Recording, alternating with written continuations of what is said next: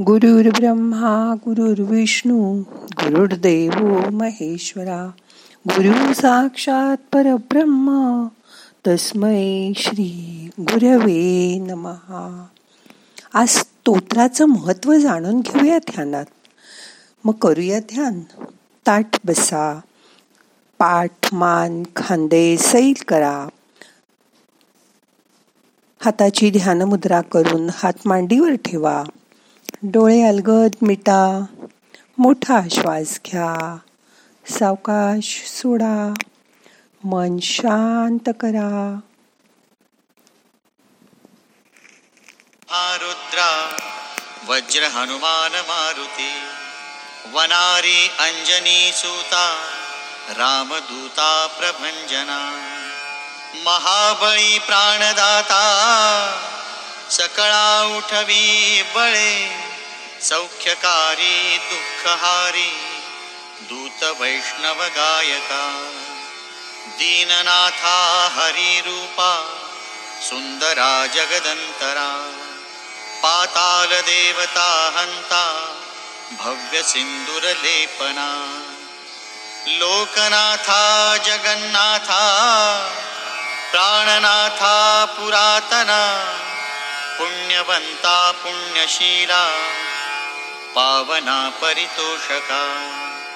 ध्वजांगे उचली बाहो। आवेशे लोटला पुढे।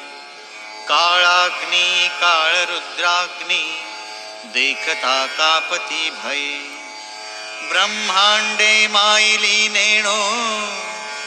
आवळे दंत पंगती नेत्राग्नी चालिल्या ज्वाळा। भ्रुकुटी ताठिल्या बळे. पुच्छते मुरडिले माथा किरीटी कुंडले बरी. सुवर्ण कटिका सोटी घंटा किंकिणी नागरा. ठकारे पर्वतायसा नेटका सड पातळू. चपळांग पाहता मोठे महाविद्युल्लते परी. कोटीच्या कोटी उड्डाणे झेपावे उत्तरेकडे मंद्राद्री सारिखा द्रोणू क्रोधे उत्पाटीला बळे. आणिला मागुती नेला आला गेला मनोगती. मनासी टाकिले मागे गतीशी तुळणा नसे. अणुपासोनी ब्रह्मांडा येवढा होत जातसे. तयासी तुळणा कैसी? मेरु मांदार धाकुटे ब्रह्मांडा भोवते वेढे. वज्रपुच्छे करू शके. तयासी तुळणा कैची? ब्रह्मांडी पाहता नसे. आरक्त देखिले डोळा. ग्रासिले सूर्यमंडळा. वाढता वाढता वाढे. भेदिले शून्य मंडळा. धनधान्य पशुवृद्धी. पुत्र पौत्र समग्रही. पावती रूप विद्यादी. स्तोत्र पाठे करुनिया. भूत प्रेत संबंधादी. रोग व्याधी समस्तही. नासती तुटती चिंता. आनंदे भीमदर्शने। हे धरा पंधरा श्लोकी लाभली शोभली बरी दृढ देहो निसंदेहो संख्या चंद्रकळा गुणे। रामदासी अग्रगणू कपिकुळासी मंडणू रामरूपी अंतरात्मा दर्शने दोष नासती इति श्रीरामदासकृतं सङ्कटनिरसनं मारुतिस्तोत्रं सम्पूर्णम्।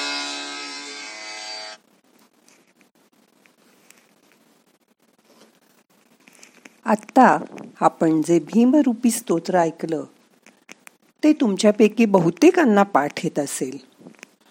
पूर्वी सकाळ संध्याकाळी प्रत्येक घरी मुलांना आजी आजोबा स्तोत्र शिकवत असत. आणि त्यामुळे ती तोंडपाठही होऊन जात. मग आयुष्यात या स्तोत्रांना एक अलौकिक स्थान मिळत गेलं. पण स्तोत्र पठणाचा उद्देश आणि त्यामागचं शास्त्रीय कारण त्याची बैठक याला खूप महत्त्व आहे. स्तोत्र म्हणताना स्पष्ट शब्दोच्चाराला खूप महत्त्व आहे. ते कळल्यावर जर स्तोत्र म्हटलं तर मनामध्ये कुठलीही शंका राहणार नाही. प्रत्येक स्तोत्राच्या नंतर त्याची फलश्रुती दिलेली असते. त्या फलश्रुतीमध्ये आपलं चांगलं होण्यासाठी काय काय होईल असं सांगितलं जातं. कोणत्याही गोष्टीला नावं ठेवण्यापेक्षा त्याची अनुभूती घेऊन बघा. ती गोष्ट प्रत्यक्ष कृतीत आणली तर जास्त उपयोगी होईल.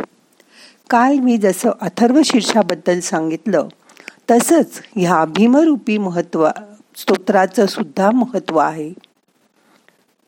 डॉक्टर दोदो यांनी हे एक फ्रेंच डॉक्टर होते. मानसिक शक्तीचा ते अभ्यास करत.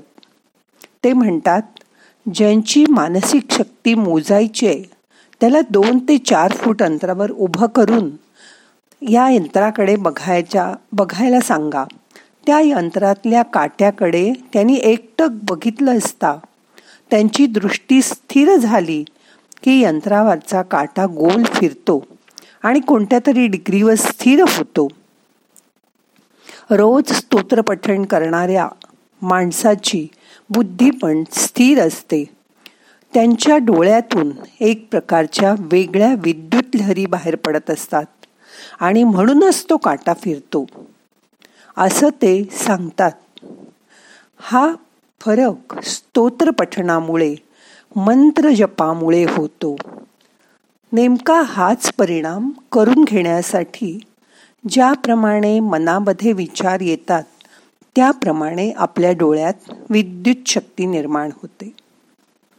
स्तोत्र पठणातील शब्द विचाराने भारलेले असतात. फक्त त्यातला प्रत्येक शब्द स्पष्ट आणि व्यवस्थित म्हणला पाहिजे. त्यामुळे स्तोत्र म्हणणाऱ्याच्या मनावर त्या शब्दसमूहाचा परिणाम होतो व त्याच्या आवर्तनातून तीच गोष्ट आपण परत परत घडवतो. त्यामुळे आवर्तन केली असता अद्भुत आणि गूढ अनुभूती येतात. हे स्तोत्र पठणाचं खरं म्हणजे गुप्त रहस्य आहे. म्हणून स्तोत्र परत परत म्हणतात. अथर्व शीर्षाची एकवीस आवर्तनं करतात. गायत्री मंत्र एकशे आठ वेळा म्हणतात. हे तुम्हाला ऐकून माहिती असेल. संत ज्ञानेश्वर महाराज सांगायचे नुसती बाराखडी म्हटली की त्यात सर्व मंत्र येऊन गेले आहेत.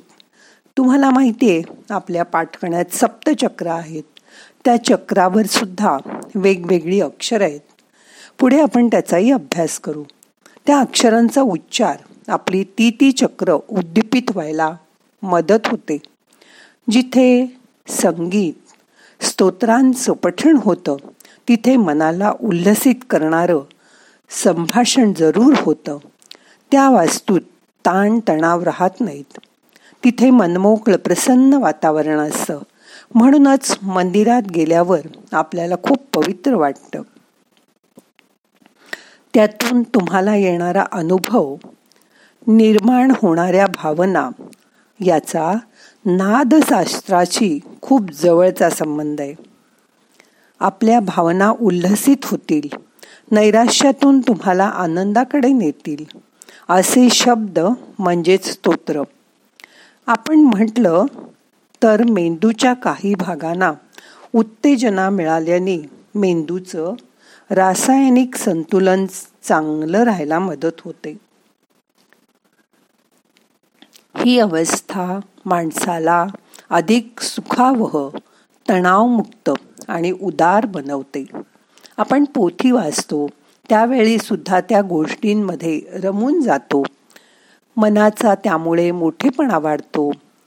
आजूबाजूच्या परिस्थितीबाबत आपण सकारात्मक विचार करू लागतो. आपला दृष्टिकोन अधिक उदार होतो. आज आपण करोनासारख्या कठीण काळातून जात असताना सुद्धा मनात एक भीती वसलेली होती. नित्य नवं संकट समोर येत होतं. त्यावेळी बऱ्याच लोकांनी अशा स्तोत्र पठणाने या सर्वावर मात करायला मदत करून घेतली. त्यामुळे मनाला शांती समाधान आणि मनाची उन्नती होऊन ह्या स्तोत्रपठणाची त्यामुळे कायमच गरज आहे. त्यासाठी रोज पंधरा वीस मिनटं एकाग्र चित्ताने जी स्तोत्र तुम्ही लहानपणी पाठ केली आहेत ती म्हणत जा. ती म्हटल्यानंतर निश्चितच मनाला उभारी मिळेल. तुमचं आरोग्य चांगलं होईल आणि तुमची इम्युनिटी पॉवर वाढेल. आता दोन मिनटं शांत बसा.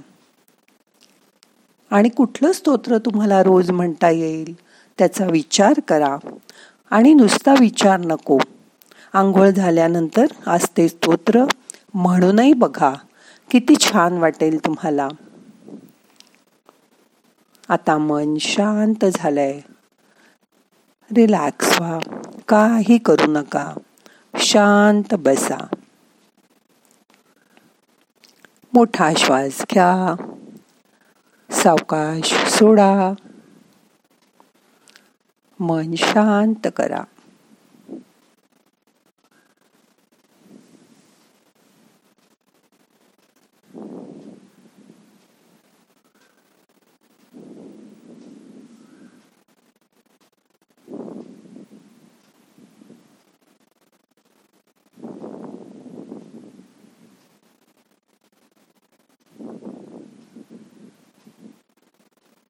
येणारा श्वास आपल्याला ऊर्जा घेऊन येतोय. जाणारा श्वास आपले ताण तणाव बाहेर घेऊन जातोय. त्याची जाणीव करून घ्या. मन शांत करा.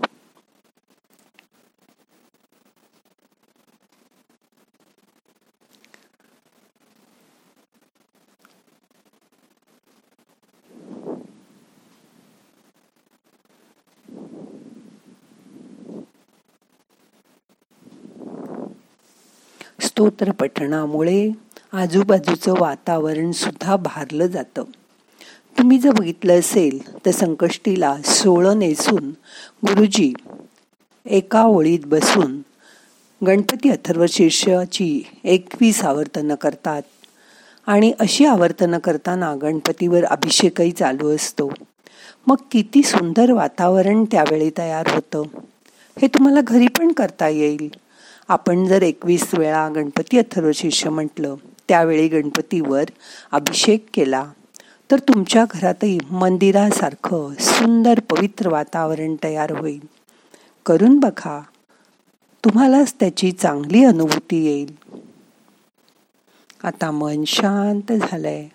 आता आजचं ध्यान आपल्याला संपवायचंय. प्रार्थना म्हणूया.